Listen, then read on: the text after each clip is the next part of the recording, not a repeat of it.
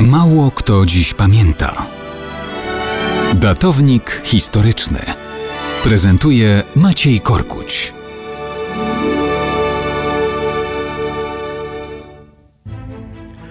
Mało kto dziś pamięta, że 20 stycznia 1320 roku, a więc okrąglutkie 700 lat temu, odbyła się na Wawelu koronacja księcia Władysława Łokietka na króla Polski.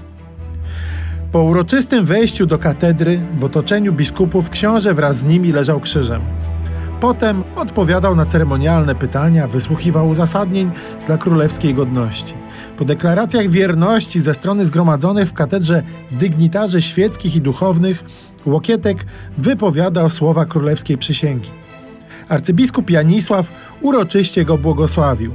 Następnie przyniesiono w ceremonialnej procesji święte oleje w złotym kielichu została odsłonięta górna część książęcego ciała, aby arcybiskup z szacunkiem dla powagi chwili namaścił olejem z kielicha piersi, plecy i ramiona Władysława.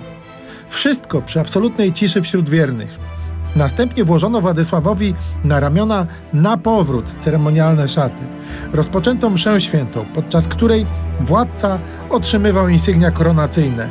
Najpierw ozdobny miecz zwany szczerbcem, ten, który przetrwał do dzisiaj, strzeżony specjalnie w wawelskim skarbcu.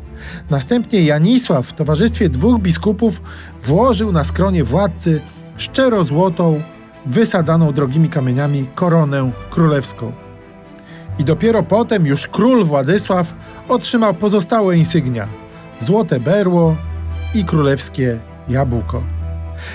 W ten sposób rozbicie dzielnicowe Polski definitywnie przechodziło do historii.